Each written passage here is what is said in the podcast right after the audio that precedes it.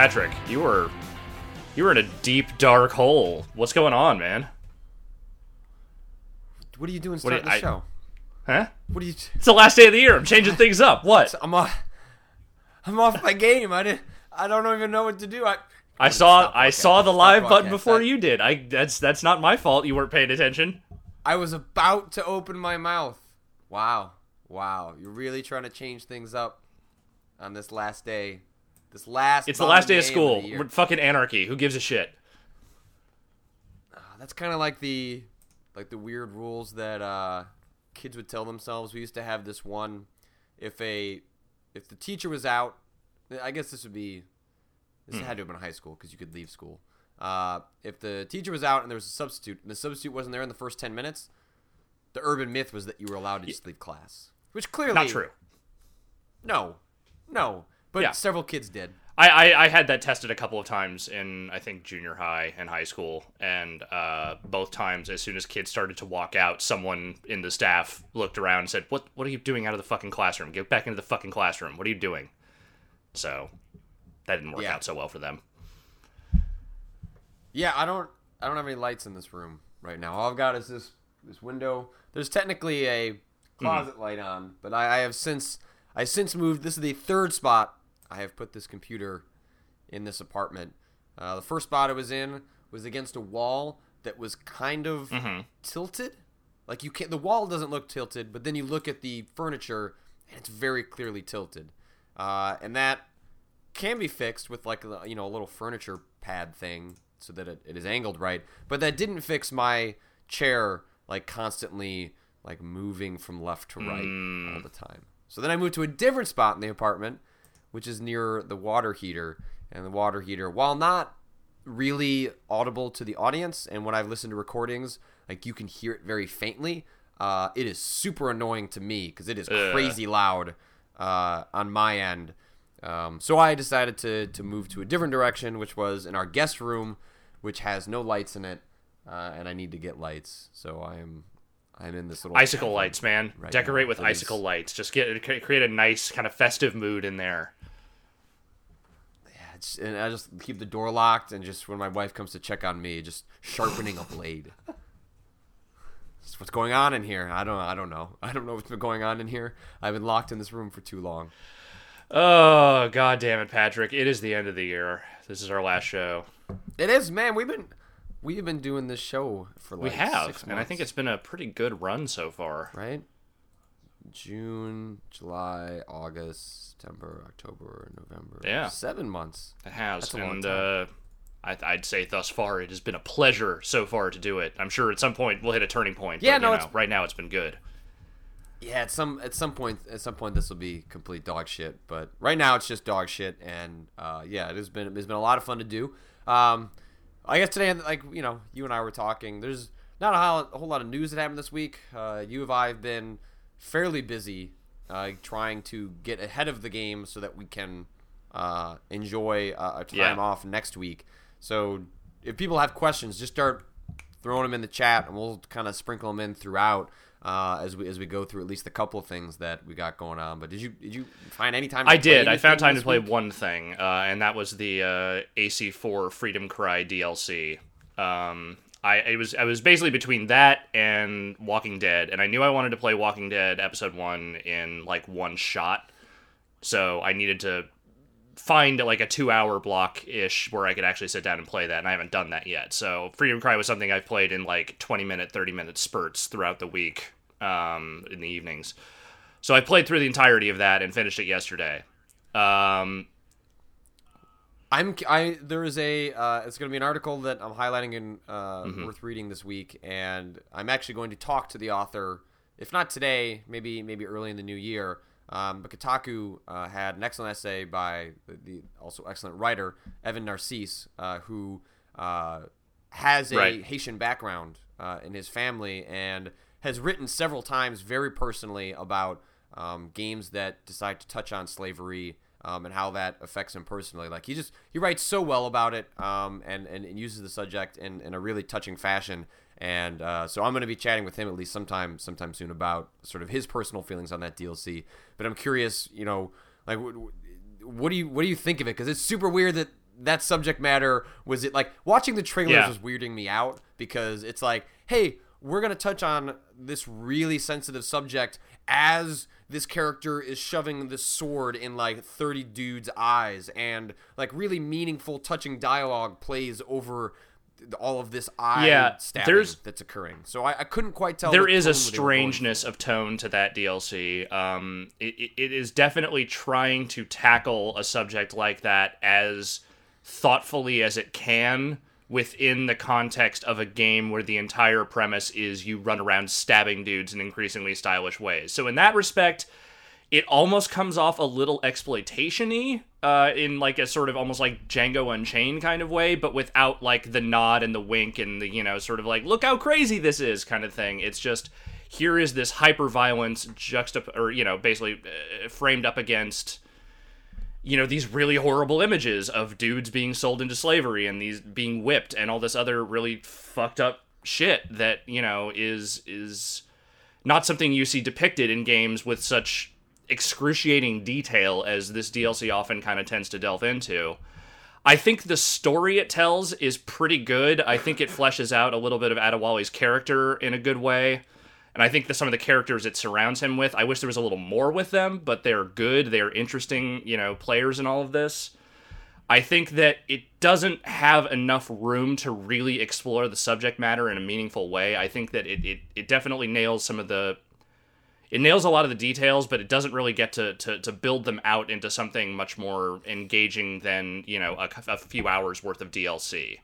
And I think that's a little disappointing. I guess, uh, yeah, but I think if Yeah. that's your reaction, I think that's really encouraging because it doesn't seem like it comes across as exploitative of something that could easily have been, hey, here's we'll use this sensitive subject because it'll attract attention. You know, it's it's attention grabbing. Um, it fits within the world, but it just seems like they maybe you know if the if the biggest complaint is man, I wish they had gone further and done Yeah. a little bit more with it. That seems like that's a good first step for a game of this caliber, at least in terms of production and how usually not nuanced uh, games of this type usually are uh, in regards to handling uh, really sensitive issues. That seems that seems like they did. Here they are did a the good job. two major problems I have with it. One, it's buggy as shit. Um, they clearly did not have a lot of time to finish that DLC, so there are a lot of little things where, like, you know, you'll you'll you'll finish, you know, capturing a slave ship, and then uh, for some reason it won't finish, it, like, it just won't complete the mission. Uh, or you know, you'll see like guys on your ship instead of climbing the masts or whatever, they'll just be standing there, totally, you know, statuesque, like just broken animation type stuff. Like a lot, of like a lot of little things like that that sometimes like really get in the way of you enjoying what you're doing. Um, the other problem is, and this is, I don't know, maybe this is just a philosophical thing for me, but there's a, the way it treats the the ancillary slave characters in the game, like the people you're rescuing throughout, uh, is a little weird in the sense that throughout the game you're trying to rescue as many slaves as you can and a lot of them will join the maroons which is this faction of you know uh, freed slaves that are you know want to rise up against you know sort of the the the authoritarian you know regime the, the french that, that, that are uh, you know currently occupying what what eventually becomes haiti. Uh the problem is it doesn't really do anything with them other than treat them as kind of a commodity honestly. Like you know you're constantly trying to build up numbers of of slaves that you have rescued and that is how you unlock stuff. And Okay, so so so it kind of becomes a, a Yeah. collectible, and in some way that that has a sort of unfortunate irony given the context of what this DLC's uh, yeah it's pr- it's weird that way. And the other thing is that like you know you'll rescue those slaves and you know you'll kill those jailers or you'll you'll you'll take down this plantation somewhere in the Caribbean but then that just starts all over again. Like there is no end game to that stuff. Like every time you you you know clear out a plantation eventually a new owner will just move in and you will have to go do that again or you can go do that again. Uh, or as you're walking around Port-au-Prince, like you know the same you know collective like there'll be a group of, of jailed slaves like being walked through the streets. The same you know slave auction area will just keep getting repopulated. So it's like it never ends. And that's i don't know it just it came off a little weird to me honestly. I just i think that that was a system that was maybe not as well thought through as some of the other aspects of that dlc yeah. Interesting. Well i'm, I'm definitely curious to play it. I'm i'm in the i guess home stretch of uh, assassin's creed 4 that's the game i've been kind of plucking away at um, this past couple weeks. I took Monday afternoon off when this cold was at its worst, um, and kind of just blasted through a bunch of the the story stuff there. So I think I'm on like sequence okay. ten, and I think there's is thirteen. So I'm in sort of the, the home stretch of the story, but uh, that has come at you know I've been ignoring a lot of the side stuff, and I do I want to do a lot more of that, but I kind of you know eventually it's like oh Jesus I've spent like 15 18 hours in here like I need to you know I start to get anxious after spending that much time with one game um, and at least want to get through the story stuff. Um, and then you know, uh, you know, next week I'll, I'll probably flesh out some of the the side stuff. But even the side stuff, you know, starts to become a little repetitive. Um, it does over time. Uh, it, capturing a, a ship is not nearly as interesting when the novelty wears off, and then you're only doing it to farm materials, and uh, the, it's just like the uh, the bigger ships that would make it easier. I'm just you know so underpowered uh, in terms of being able to to take on that. You know, it, it right now I'm just grinding to get better hull uh, so that I can actually survive a battle with like a you know a legendary ship or or yeah. something like that. Um, and I started dipping around in. I was really excited about like the underwater swimming sections, and those are could not. They're the they're my least favorite part of the not, whole side ventures there's just nothing to them. Like all you're doing is going down there to find Abstergo uh, little gems, which I'm not even sure why I'm collecting those. It's like what to what end am I doing those for? And then there's just treasure down there, and the treasure isn't that much money. It's really not worth collecting in order to buy stuff. Like you may as well be doing the uh, the fleet uh, stuff that that gets you more money in a quicker fashion. And it's just too bad because it's gorgeous down there, and the idea of like swinging around in this these big coral environments is super neat. Uh, except that like once you've done it twice, there's just not a whole lot of like avoiding the sharks isn't fun. No. Like it's not.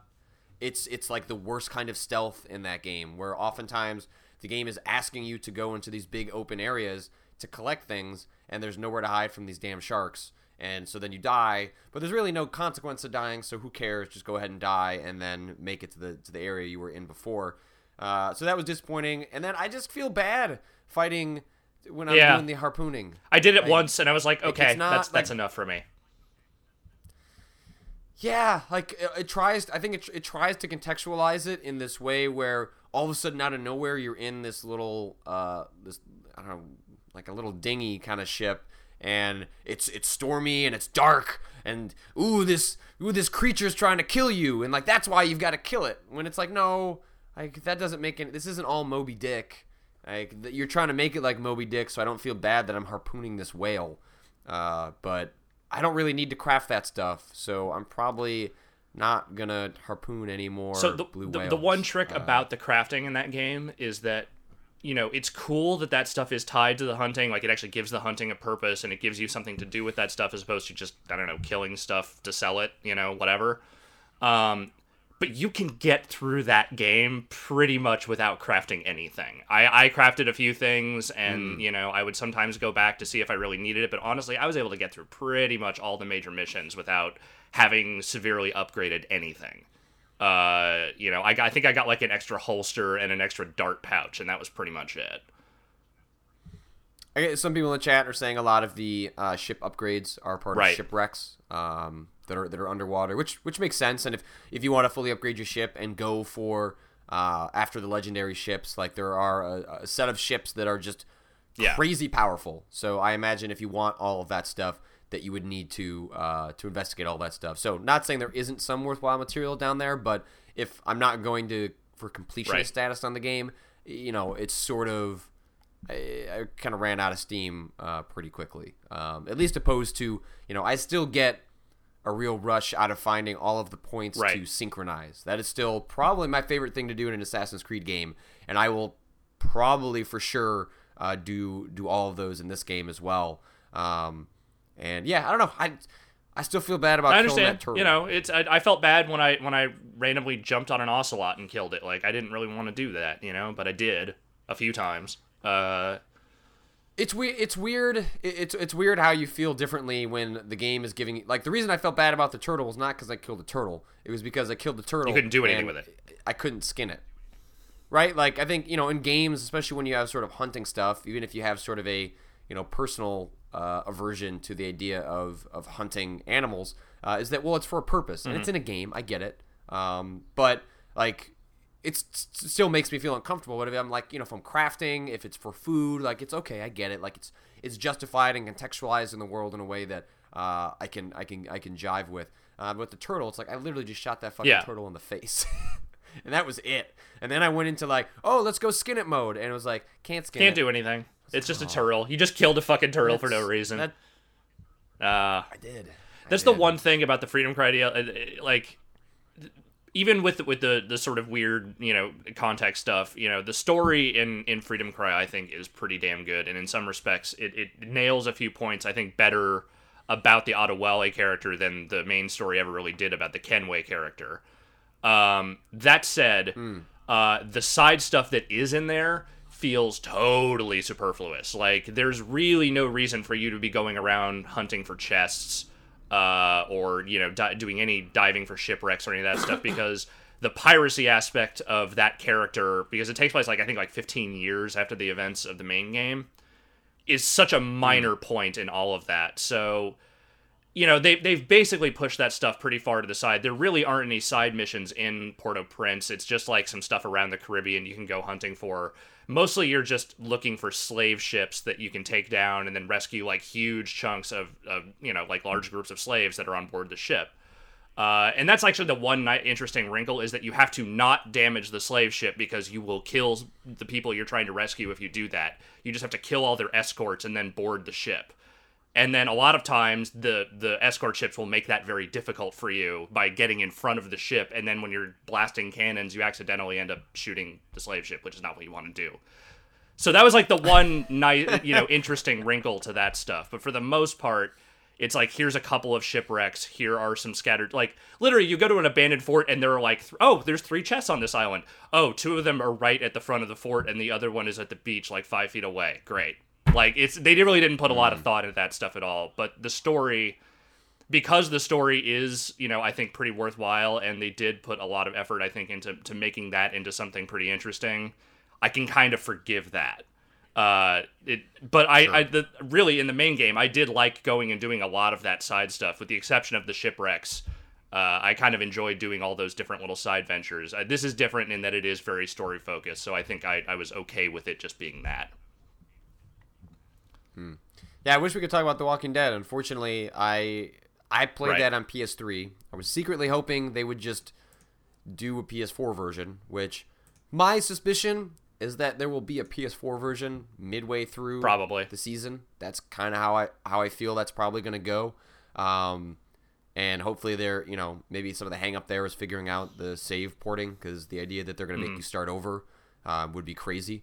Um, but uh, I haven't played it yet because there's no season pass on the the Sony stuff yet. So if I was to purchase the first episode, I might as well just purchase all the other episodes individually because the discount only makes sense if you buy the season pass up front uh, all at once. Uh, so for whatever reason, that's not in the store yet. Uh, maybe that's changed since I checked two days ago. Um, but yeah, it has been bumming me out that I have not been playing that because that is, you know, easily one of my most anticipated things this year um, is to see what they, they do with that. And uh, yeah, some of the reaction, you know, has been encouraging, and I, I want to see it. I want to see it for myself.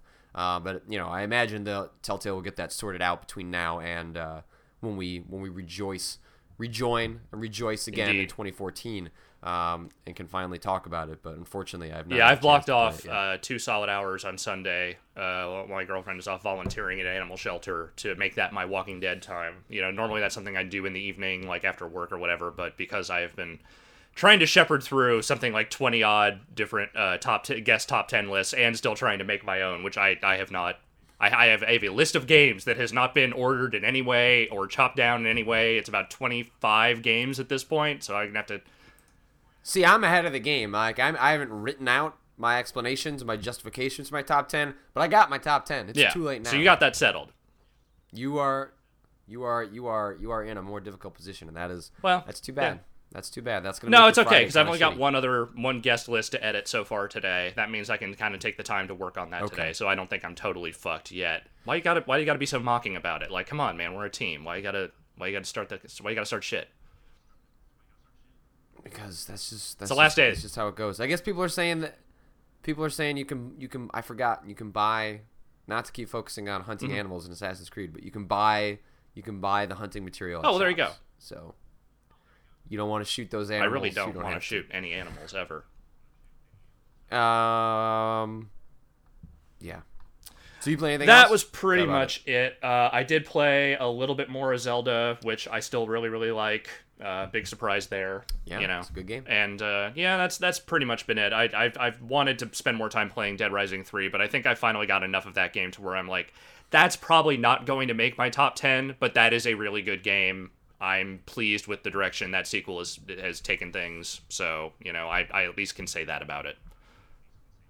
Sure. What else have you been playing? Anything? All right. Let's see. No, no. That's It's. Assassin's Creed. All I haven't had time for anything else. We need to get back on Risk of Um, Rain at some point. I'm I'm free all next week if you want to play some Yep. Risk of Rain. I'm just saying. Yeah, yeah. Even though we will be uh, off work, uh, we we might have to. Uh, like Risk of Rain is just something I want to do, so we might have to find a way to to make that happen. Uh, let's see. There's some uh, some little bit of news. Not too much happened this week. There was a big Nintendo Direct. Well, I guess you know, big. Big-ish. There was big-ish. Um, They announced some stuff. Hyrule Warriors. Yeah. They're they're gonna make a Dynasty Warriors with Zelda, which I, I watched that trailer. It was goofy. It was funny. I'm never gonna play that game. Could not care less about it.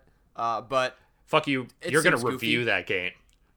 Oh, Alex, you know that that would never happen to me. that would only happen to you. Yeah, I know. Don't don't even front. That's not even. You are now our resident Zelda reviewer. I think you know you, you were the last person to do That's a Zelda true. review, so I think that that That's is that that is now your wheelhouse. That also by default makes you our new Dynasty Warriors editor. So congratulations! I have these well, three Dynasty Warrior games I need to review. One star. I've already reviewed them. Dynasty Warriors sucks. So Okay, I don't care. that's cool. care You can just write that into the game space. That'd be fine. Yeah, I'll just pre-write those reviews, like just get them ready now, like one star, one star, one Cool. star. It's, and my the review text is just Dynasty Warriors. My only my only Maybe is that yeah. Zelda will get two stars. Okay. Z- Dynasty Warriors. All right. Zelda two stars. Okay, yeah, that sounds that sounds about right. Uh, yeah, that's a weird. I mean, I guess that's a weird announcement, but at the same time, those games have the you know the Dynasty Warriors franchise has its niche. There are people that fucking love that series. There is at least one special guest top ten list that has Dynasty Warriors eight on it. I will not say who it is. I will just say Wow. someone really liked Dynasty Warriors eight enough to put it on their list. So that is what it is. Uh, I will just say again, for the record, my favorite part of that trailer is when Link opens the giant chest, the big chest opening music happens, and then a shitty placeholder title screen pops up. That is the best part. that is so the best part. We threw this Yeah, announcement together as hastily as humanly possible. Check this out. Oh god, that game. All I could think of when I watched that, I'm not sure if you've seen uh, the Rome Total War mod that someone has made for Zelda. no. So I don't know Rome Total War Zelda. Yeah, Hyrule Total War, which is all I could think about watching that trailer. Which is basically yeah, someone added Zelda characters and enemies to uh, Rome Total War, which sounds awesome. Like that just sounds ridiculous. Like yeah, just search for like some images of that. It looks fucking nuts. I- they turned like the Majora's Mask uh, mask into like this giant creature that it's creepy. Yeah, it's weird. Yeah. Um, Fascinating. So I don't know. Yeah, it's. I bet people that like Dynasty Warriors will like this new one. Not for me. Um, I wish for me was this Yoshi's New Island, but that game looks like garbage. I don't know if it looks like garbage, but yeah, I don't know. I don't know what to make of that exactly. Um, is that was that the 3DS one they showed? Yeah, I mean, t- to be fa- to be fair, uh, 3DS games in general look really terrible because the resolution is really tiny. Yeah. And then when blown up on a 1080p monitor for a trailer that's probably 720p, um, it's just it does all sorts of bad stuff to to game that has art assets and a resolution uh, that is just not conducive to looking good in the way that we view game trailers. Um, so I'm hesitant on it, uh, but I don't think it looks very good. I I would really would have preferred, you know, a hand drawn sequel if they were going to Sure. make another one. Um, but uh, you know, I benefit of the doubt. You know, I think Zelda did not look that great when I initially saw it either. I think that art works just fine in the world, even if it's a little bland. Yeah. Um, but I don't. Yeah, I don't know. The game just looks kind of boring, and I hope it's good. But uh, Watch this turn out to be the one Jeff really likes. Wouldn't that just be right? Right. That would be Yeah. that would be that would be the ultimate. That would be the ultimate iron. That's not going to happen. No, though. of course on. not. Um, anything with That's Yoshi and Baby Mario is an automatic. Uh, not gonna happen for him. Uh, other than that, it was just you know mostly trailers for. Uh, I guess there was NES Remix, which I've heard is actually kind of terrible. Um, That would be too bad. I, I think it's been far too long before Nintendo has jumped on the hey, let's exploit our catalog in really weird ways. Yeah. Uh, because ROM hackers have been doing that for a long time uh, with uh, fortuitous results, and it's it's nice that they're getting around to messing around with their games in weird ways. And you know, it, hopefully this is just the first step in them doing weirder stuff. Uh, but it would be cool to see them do more of this. Um, yeah, the spirit behind it is great. I love the idea of it. The problem is, and at least from what I've read, is one, they are really only taking from the selection of games they already have in the virtual console. And two, most of the challenges they have derived for those are kind of shitty. Um, so, you know, I, I'll probably check it out at some point myself. But uh, looking at the list, it's like, oh, hey, golf for the NES. I have to get a hole in one. That that doesn't actually sound like very much fun because that game is is okay, but it's like it's kind of hard, and I don't think I really want to just do that as part of a game. Uh, Sure. I and if it's a lot of stuff like that, then I don't see a and you know for twenty but is it fifteen or is it twenty dollars? I can't remember. Whatever Ah, it is. yeah, probably 15. Yeah. Probably 15. 50, for 15 bucks i don't know i mean that like if it doesn't have a great selection of games and the challenges aren't that interesting then that's kind of a bummer i would hope that this is really the thing is that the virtual console really needs to get blown out at some point they really need to bring a lot more stuff to that thing even if it's just won't. the entirety of the nintendo not. library They're not going to do that. but they That's- need to That's makes a that makes way too much sense. I, yeah I, I know but but come on man I agree. I agree. Believe me. You give me that virtual console subscription service, I'm on board. i'll baby. pay for that shit i'll happily pay for that nine- shit Seven ninety nine a month to get access to everything that Nintendo made for the NES and SNES. Charge me more to get access to the third party stuff. I'm there, baby. I'm all over it. Give me my give me my that, if that is just all that Nintendo does to match, you know, a PlayStation Plus sort of thing is just a virtual console subscription.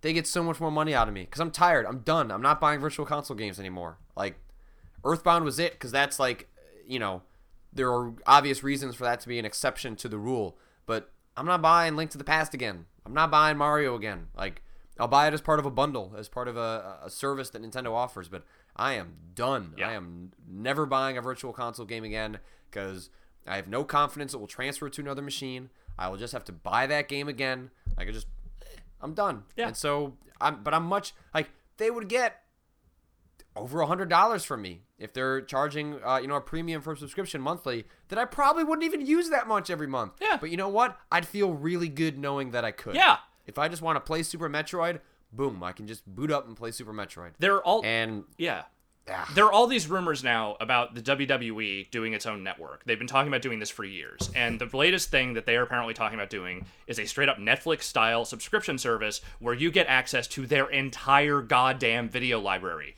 which includes like WWF, WWE, WCW, ECW, all their TV shows, all their pay per views, all that shit. All of it. And they're talking about charging like I don't, 15 bucks a month or something for it. That is genius. I don't know why Yeah. more companies that have these great back catalogs of material don't do this kind of thing because it's totally feasible and it's not super crazy to enact, especially if you're just talking about Nintendo stuff that is wholly owned by them. I understand getting stuff from other publishers is probably more of a pain in the ass, and maybe you have to swap that stuff out sometime. But they have a huge library of just their own stuff that they could easily offer people, and they don't. And it's insane. I'm sure I'm sure the, the you know you know the, the, the reasoning must be you know you know short term versus long term right like they you know when they make a big push for like putting out Super Metroid You know, you get a lot of people up front paying a premium for that. And are they making more money on that in the short term with a lot of people paying a premium up front? Um, They're not making any fucking to- money now on that thing. Well, I, I'm I'm agreeing with you, but I'm saying you know there maybe there is a, justific- a justification that they look at that it makes sense to get all that money at a premium from the people that will pay rather than you know how many more people they think they would possibly get.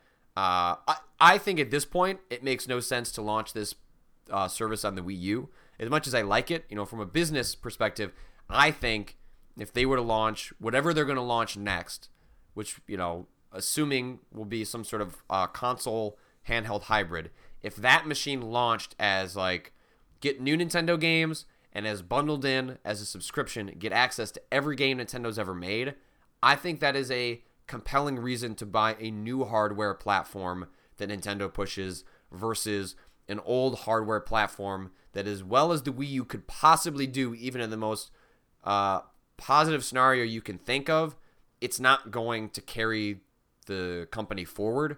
So, does it make sense to waste something like that, which would be a huge move on the Wii U, on the 3DS?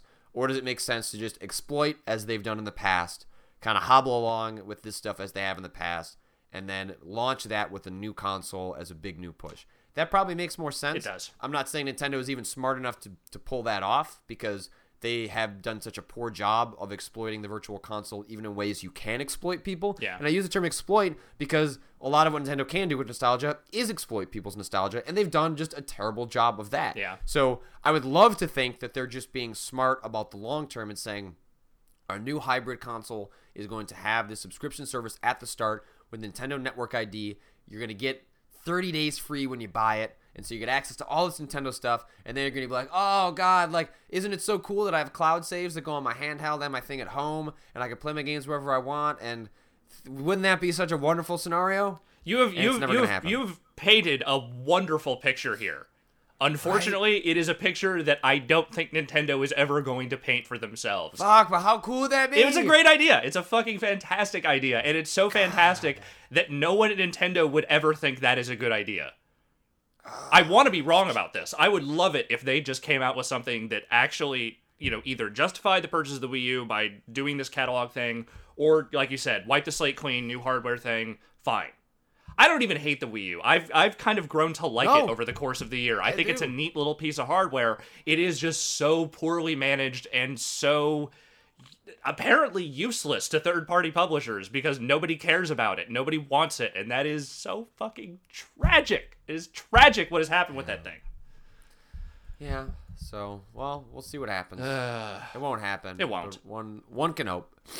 One can hope. Or like even imagine if it was like the subscription subsidized that console. Yeah. And if you agreed to a year of Nintendo and then you could just buy the machine for a hundred bucks, like I would totally buy a year of Anyway. Nintendo. I would do it. anyway. Year Walk is coming to Steam. That's cool. Maybe I'll actually play That that, is now. Yeah, Year Walk is great. Uh, they're adding a map, uh, which is something that uh, that game could have used. I drew a map, Mm-hmm. and drawing a map was cool, but I know that not everyone likes to do that. I hate drawing things. so yes. Um, Stanley Parable is coming to Mac. Cool. That's cool, I guess. That game's great. That game You is should play great. That game. Um, Steam adds VR support, Good. so Oculus Rift games are easy to find. Um, The future is coming. that seems smart too. I don't have any comments on that No. other than that they being really smart. Uh, I like this question in the chat. Arbut, Arbuthnot, not. Uh, ETA on Star Trek Dynasty Warriors. Gan Ning versus Worf. That sounds. I don't care about Star Trek, and that sounds awesome. Yeah. I don't know if there's enough enemies you could really throw at anyone to, to make that make sense. Maybe it was the Borg. If it was just like just endless Borg coming at you, that would probably that's probably the only villain I can think of that you could actually do that with. Can't really do the Yellow Turban Rebellion with that one, unfortunately. Uh, do we want to talk about the one thing? Right. Yeah. Right. We did. We did talk about that. Yeah. Um. So PAX, uh, starting with PAX East and extending to uh, PAX Prime and uh, assumingly PAX Australia is rolling out what they are calling diversity lounges. Right. Uh, which is a uh, place that will be uh, in a highly trafficked area. Um, that they at least that's kind of how they're what they're calling it. uh, that will sort of have its own panel track and will also. Uh, but, the idea is like they are trying to respond to some of the criticisms that uh, PAX has become sort of an unsafe place for uh, certain groups, um, and this is their way of trying to address that. They have partnered with uh, one of the co-founders of GaymerX, G A Y M E R X, uh, which was a, by all accounts, a very successful um, sort of tiny convention gathering in San Francisco uh, to try and organize this. Uh, these changes were uh, leaked on, I believe, the website IndieStatik. Um, they were uh, sort of just a series of like PDFs um, explaining some of these changes, and uh, people kind of jump to the worst possible conclusions. I think Myself included. so um, based on uh, PAX's previous history with dealing with sensitive topics like this. Uh, not to mention that uh, the term uh, diversity lounge um, immediately just makes you think of some sort of um, weird diversity ghetto uh, for those other people uh, to go to. And the idea that uh, it would suggest that the rest of PAX is not a safe place uh, for diversity and that uh, people of diversity or however you would get into a weird classification issue uh, should just go to that area and not worry about the rest of PAX. Right. Um, now, you know, since then, uh, Robert Khoo has come out to uh, explain a little bit further about their thought process behind that. Um, and, you know, that's not the idea. Um, and, you know, I. I, I find it hard to continue to give uh, Penny Arcade the benefit of the doubt, but you know, partnering with someone like GaymerX, I think, is a, a smart decision. And you know, talking to folks that are all about inclusivity uh, seems to be the right kind of people to talk to. Um, obviously, you know, talking the talk is much different than walking the walk on this stuff, and you know, continues the tradition of PAX just having to, you know, being backed into a corner and explaining itself very poorly. Yeah. Um, there are a million other ways to imagine how something like this was rolled out and explained, um, because they really do need to uh, get over. people don't give them the benefit of the doubt anymore, and if they wanted to explain this in a fashion that contextualized it in the way that you know they clearly want it to be, um, they didn't do that, and and so obviously this is starting already off on on the wrong foot. Um, but it's hard to uh, blame PAX for that when you know this is their own thing. This is something they could have handled uh, better if they wanted to. Yeah, I mean, reading the explanation that, that, that Khoo put out and kind of getting the better sense of what they're trying to do, I still, I have my reservations about it, but, you know, I'll admit that I immediately jumped to probably the worst conclusion possible, which was that, you know, we're just going to go put all the people who are complaining over here while the rest of you go have fun over here. It doesn't really sound like that's what they're trying to do. If anything, they're trying to, to do the best they can, I guess, to, to, to kind of reach out to people who have felt slighted and, you know, marginalized by the, the, the core PAX audience and, and frankly, the people who put the show on. Uh, and, you know, it does feel like they are, at the very least, trying to take a first step here. I think that people were not necessarily incorrect to assume that this was going to go very poorly and that this was not, you know, uh, really in the best interest of anybody. But I don't know. I mean, it's like at this point, give it a shot. You know, anything is better than just continuing on down the current path that they've been on um, of just sort of, you know, saying, "Hey, we we have listened to your concerns," and then going up on stage and then basically, you know, blithely dismissing everyone's concerns whenever they get the opportunity. Um, if this is, you know, an actual positive first step in the direction of, you know, kind of trying to make PAX a more inclusive, more, you know, safe feeling place, then good.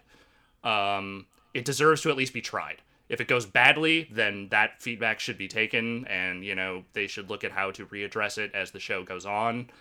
And really, what they need to do is they need to find a way to just kind of communicate to their core audience look, this kind of shit is not okay anywhere. You just kind of need to be cool to people while you're at the show, regardless. And they just need to be much more harsh about people who don't, you know, who make other people feel like shit when they're at PAX. Um, I feel. Yeah, and and, and I think the the problem, uh, you know, with with this is that, um, you know, for me is that a lot of my, you know, my issues as you know someone that you know doesn't feel uncomfortable at PAX because I am not I am not who this is is meant to Right. to make feel more safe um, or included at, at something like PAX uh, as as a as a, a straight white dude, but uh, you know it needs it needs to come from the guys that are have been causing, or you know very Yeah. specifically one person at Penny Arcade um, that has been causing all of the problems. Yeah. and so it's it's it's less to me about there being a diversity lounge as much as there being um, an acknowledgement within the leadership and organization of Penny Arcade uh, acknowledging what is the actual problematic thing, Right. which is I feel like has less to do with the space and more to do with the people that are making the space uncomfortable as a result. Um, and that does not get addressed here, um, at least in a meaningful capacity. And they don't deserve the benefit of the doubt at this point because yet, they haven't no. earned it. Like they they need to earn the right uh, to have that back, and and I suppose this is a step in that direction. Um, and I although this is a serious subject, I can't help but keep laughing at people in the chat who keep bringing up the Anchorman quote of diversity being an old wooden ship, because that's immediately what I started thinking of Yeah. when the diversity lounges were were disclosed, especially with Anchorman 2 coming out this weekend. Hopefully that movie isn't shitty. Um, yeah, so uh, you know we'll see. Uh, we'll definitely have to see what, what happens with this. Um, you know, hard to have too many more thoughts about it without seeing you know maybe what else they have to say or how this rolls out in practice. Um, I want to keep my fingers crossed, but I gotta say I don't have a whole lot of reason to be uh, positive, Yeah. other than the fact that they seem to have partnered themselves with people that you know maybe could pull it off. Yeah, it's you know I'm at this point now where it's like if if they had continued to do nothing, then that would be worse than at least them ham-fistedly trying to do something. And so I don't know. I mean, it's like let's see what they do at PAX East. If it turns out to be kind of a shit show, well then you know we can readdress it then. If it turns out to actually be a step towards something better at that show, then good, I guess. But you know that's it, Yeah. this by itself, I don't think is going to fix the primary issue at hand, which I think we, we, we know what that is. So We will see. PAX East is not convention season. it is not, Not that far away. Yeah, it's what March. Yeah, at least PAX and uh, GDC are a little separated this year. So, whew. Whew. Yeah. Uh, Graham Nix has a question for you, Alex. Uh huh. Are you going to do a movie podcast anytime soon? Probably not until early next year. Uh, Rory and I had tried to do one a couple weeks ago, and it uh, something got fucked up like halfway through the recording, and it got garbled. So we tried to get Oh, together that again. sucks. But then uh, Rory got I don't know consumption or something. I don't really know what He what is- he caught, but he's been super sick for like weeks now. Um, I think he's Yeah, he's been a bad way. I think he's better while now, but he was pretty sick for a while. So uh, he has not been in the office. We have not been able to actually do anything for a while. Uh, we will revisit that early next year. okay. Um, did you see? Well, because people are asking. Mhm. There's no movie podcast. Did you see the new Hobbit? What did you think of it? I'm not going to see the new Hobbit. no. The first one was Anti- so anti-Hobbit? goddamn boring that I Okay. even if they have marginally improved it in the second one, it's not enough. I just don't care enough about the story of the Hobbit to want to see that. I don't. I will only go see the new Hobbit if my wife remembers that it's out and says we should go see it, and I'm like, okay, like I'll, you know, I'll go see it, but Yeah. I'm not, I'm not going to be the one suggesting we go see it, but I will, I'll watch that on Blu-ray, and then I'll go see the last one in the theater. Yeah. I feel like that because I, I am now just super genuinely curious in maybe a train wreck fashion to see because it, it sounds like from what I've read, the second one basically kind of ends more or less where The Hobbit ends, which means the third book or movie is like all made up new material, you know, appendices stuff to link it back to Lord of the Rings, which that just sounds like a really great way to enrage a lot of people, which means I want to be there in the theater to see it firsthand. Uh, so I'll probably see the third one in the theater, but I, I yeah, I'm with you. The the first one, yeah, they they got as greedy as you can get in terms of exploiting a franchise, um, in a in a really bummer a bummer fashion. And Peter Jackson, he's just not that good enough.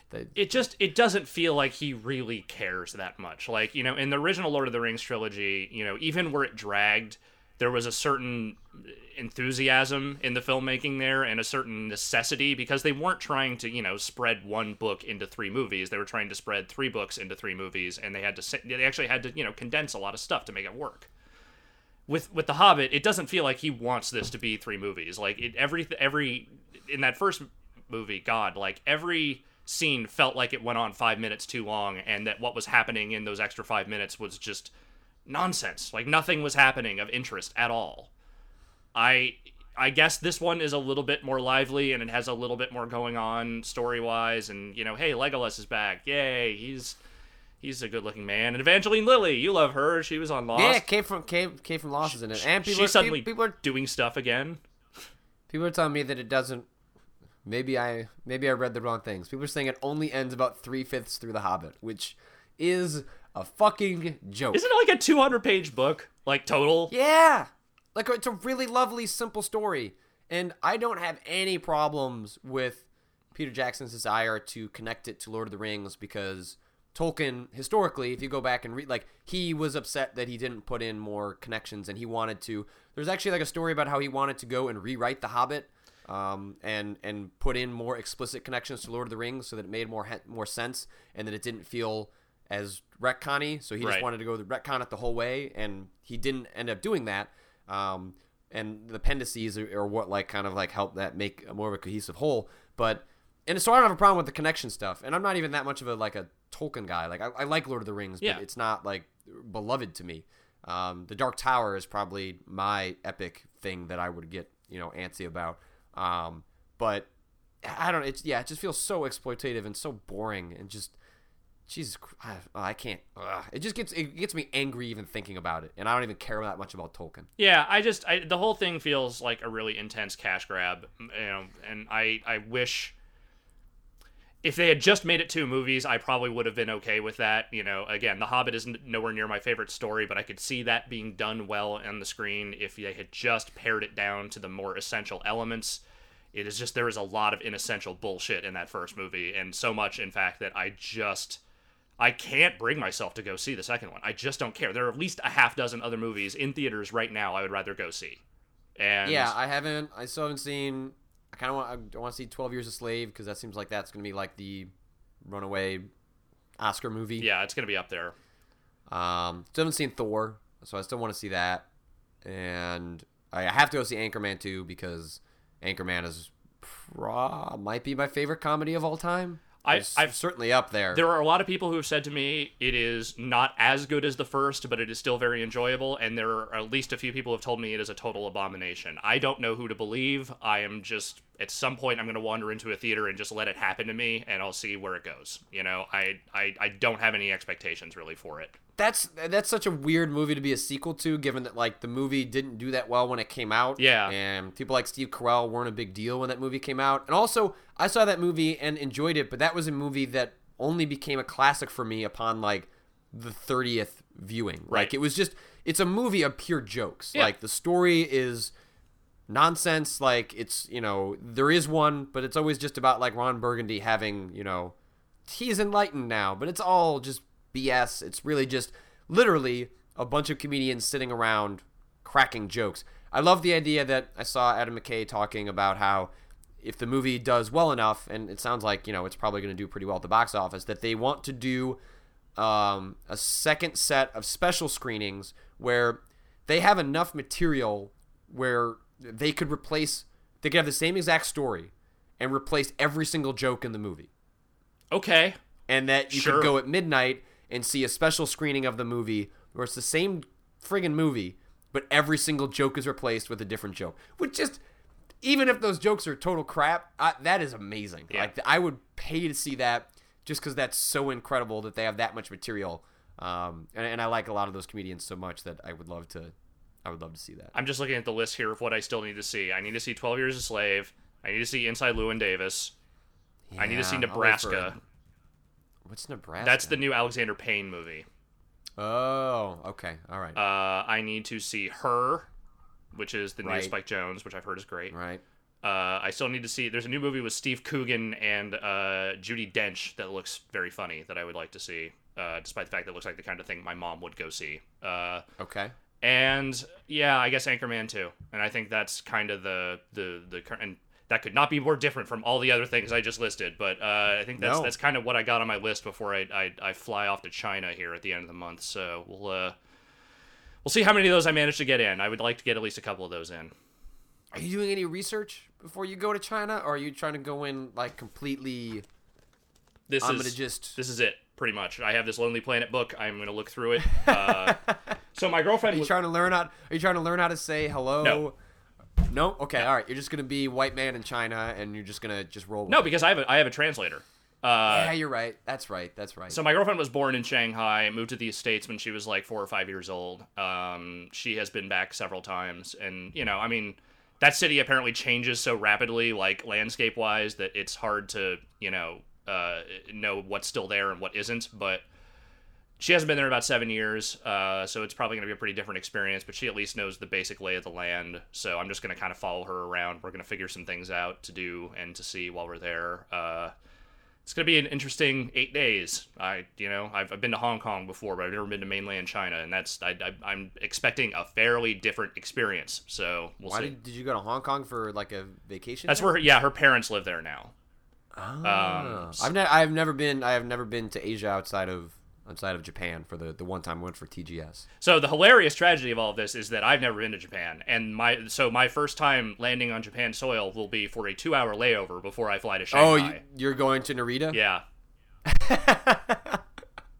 so That's hi Japan, funny. bye Japan. That's pretty much all I'm getting out of that. Oh, that's too bad. Yeah. That's too bad. But Shanghai will be cool. That'll be fun. I'll need to wear a gas mask. It sounds like, but that'll be fine. Uh, let's see. People say asking, you think the Vita will have a better year in 2014?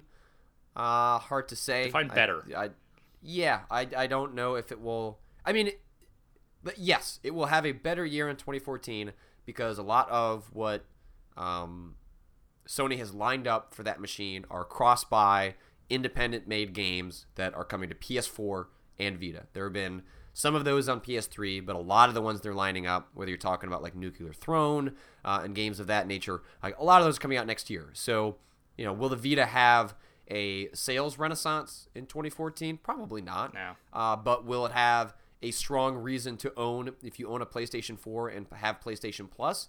Like, absolutely. Uh, I think between remote play and the games that will be cross-buy compatible, uh, you're gonna have a strong reason to, to want to have that machine um, if you're in that ecosystem. But you know, I I think even you know Sony has you know if you listen to the tone of their interviews, the way they talk about that machine, they have more or less accepted the fact that it is basically becoming an expensive accessory. Um, so I still think it would be a really cool idea if they turned that into just a remote play machine and tore out the guts of that and, and sold it for cheaper. Um, I don't know if they'll actually do something like that, um, but I, I, I think that the Vita will become increasingly, uh, sort of by accident, the best accessory that Sony has ever made as a company that largely has done a poor job supporting accessories, um, but sort of by necessity to make the Vita um, interesting. Uh, they've they, they've kind of turned into this, and I think it will end up being a really strong uh, addition. You know, essentially, you know, if you can find the Vita for a decent price, like it's not that much more expensive than when you're paying for an Xbox uh, with Kinect. Uh, if you chose to get a PS4, um, so just kind of think of the Vita as the Kinect of the PlayStation, which is that's not a, a great comparison. That makes that sound worse than it is. Yeah. Uh, but if you think about it in terms of an accessory that is you know, sort of value enhancing the, the box you already have, you know, I, th- I think that works really well. It's unfortunate. I mean, that's not a it's not a bad thing if that's what it ends up becoming. You know, primarily a, a streaming device for the PS4 and just a host for a ton of PlayStation Network indie games. Because I mean, I've I've ended up playing a lot of that stuff on my Vita this year. That's kind of what I've used it for primarily. I just wish that there were enough fully developed Vita games to really support that as, you know, a meaningful handheld system on its own merits still. Because if I'm looking back on this year, the number of actual straight up Vita games, just games released like in these stupid, you know, little tiny blue boxes, there's like maybe a dozen of them total, which is Tearaway's pretty good though. Tearaway's great. Rayman on the Vita was pretty great. You know, like there were there were good games on there. There were a few, but there were only a few, and Mm-hmm. it doesn't seem like that's going to change. So I, you know, yeah, I guess if if that system is going to survive, it probably has to be rebranded and re sort of just you know rejiggered into something that is meaningful to people that own other PlayStation systems. I wish it didn't have to be on those terms because I think it could be a totally great platform if the games were there that you know supported it, but they're not, and they haven't been since that thing came out. It's it's been the PlayStation Network that has kept that thing alive. It has not been other publishers coming in and trying to make games specifically for the Vita, which is a bummer. Sure. Um. All right. Well, as we wrap this out, what do you uh, what are you looking forward to next year? You got any? Do you have a game on your list that really scratching an itch you want to scratch next year in 2014? First and foremost, I'm looking forward to it being a different year than this one. For the love of fucking yeah, God. this year, this yeah, this year's been kind of shitty. Yeah. Um, Um, not for goodbye, games, but for everything else. Yeah, like for life. Yeah. Like I moved, I moved to Chicago, but for all sorts of other reasons. Yeah, 2013. Bad life here. Yeah. Eat a dick. Get out. Move on. Straight up. Um, that said, there are certainly several games. I mean, Titanfall is one that everyone is, you know, rightfully excited for. I certainly am as well. Uh, I am excited to finally see what South that South Park game is. I have trepidation about it now because of all the weird shit it's gone through, but I'm still looking forward to playing it. I'm really that is pro- that is the game I am most excited slash curious about Yep. in 2014. Like that game, I think will either be total garbage Mm-hmm. or really amazing. Also, Witcher Three. Gonna say, yeah, Yeah. I, I want I, after after seeing that E3 demo, that one has been near the top of my list pretty much the whole way through. I am very looking forward to that one. So Man, and I I I, I loved the hell out of Witcher 2. Um, I played that on 360, and that is still if no one if you have not played that game before, the 360 port is is excellent. Um, it's really really well done. I uh, had a lot of fun with it, um, and yeah, it made me super excited for Witcher 3, which was not a franchise that was even on my radar.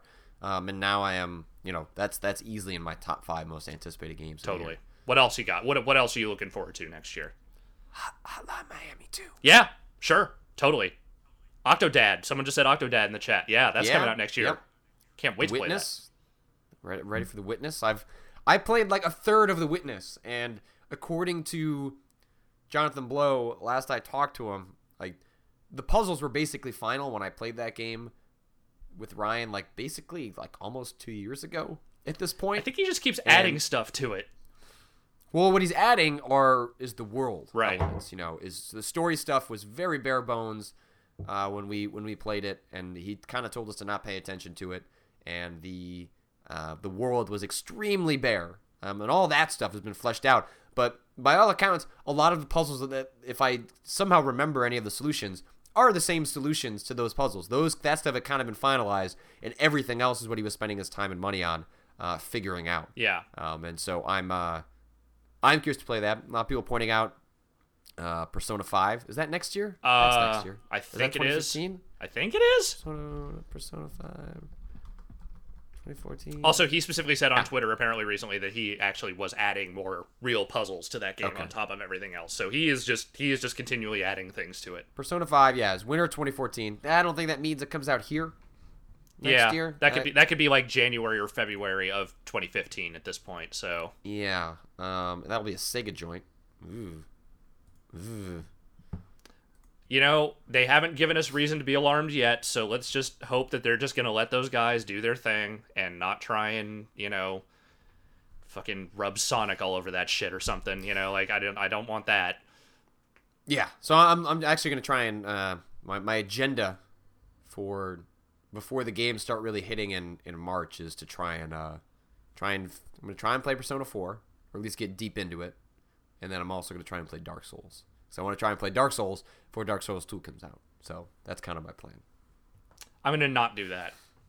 Okay, Yeah, I'm That's just fair. Gonna, I'm I'm just staying away from the whole Dark Souls thing. Not for me. So I will let all everyone else enjoy it while I'm over here playing my stupid wrestling games or whatever. that's fair. That's Yeah. fair. Um, and with that, I think we're gonna I think we're gonna close out year. 2013. That is that has been a year. That has been seven months, not quite a year. Of Mom and Nam with Scoops and the Wolf. Um, It's been a good seven months though. yeah, we're not we're not sure when we'll be back. Uh, you're going to China, and then you're kind of taking some time off when you come back from China. So we're gonna kind of play it by ear. Um, At the latest, let's say mid January. Yeah, yeah. Um, and we're out of guests. I need to go wrangle a whole new set of guests. Uh, if people have uh, folks they would like to see on the show, uh, feel free to shoot me a, a PM, and I will see what I can do. Uh, I got some ideas. I got some uh, some folks in mind that I'd like to to line up. But you know, I think we're gonna try and continue. Uh, the trend of, of having uh, guests on the Monday show, I think it's been a lot of fun and, and definitely made the show more interesting. Um, so we'll we'll try and keep that rolling as much as we can. But uh, Alex, it's been a pleasure, and uh, I will uh, I will see you in 2014. Likewise, sir. Looking forward to it. And you know, ow. Exactly.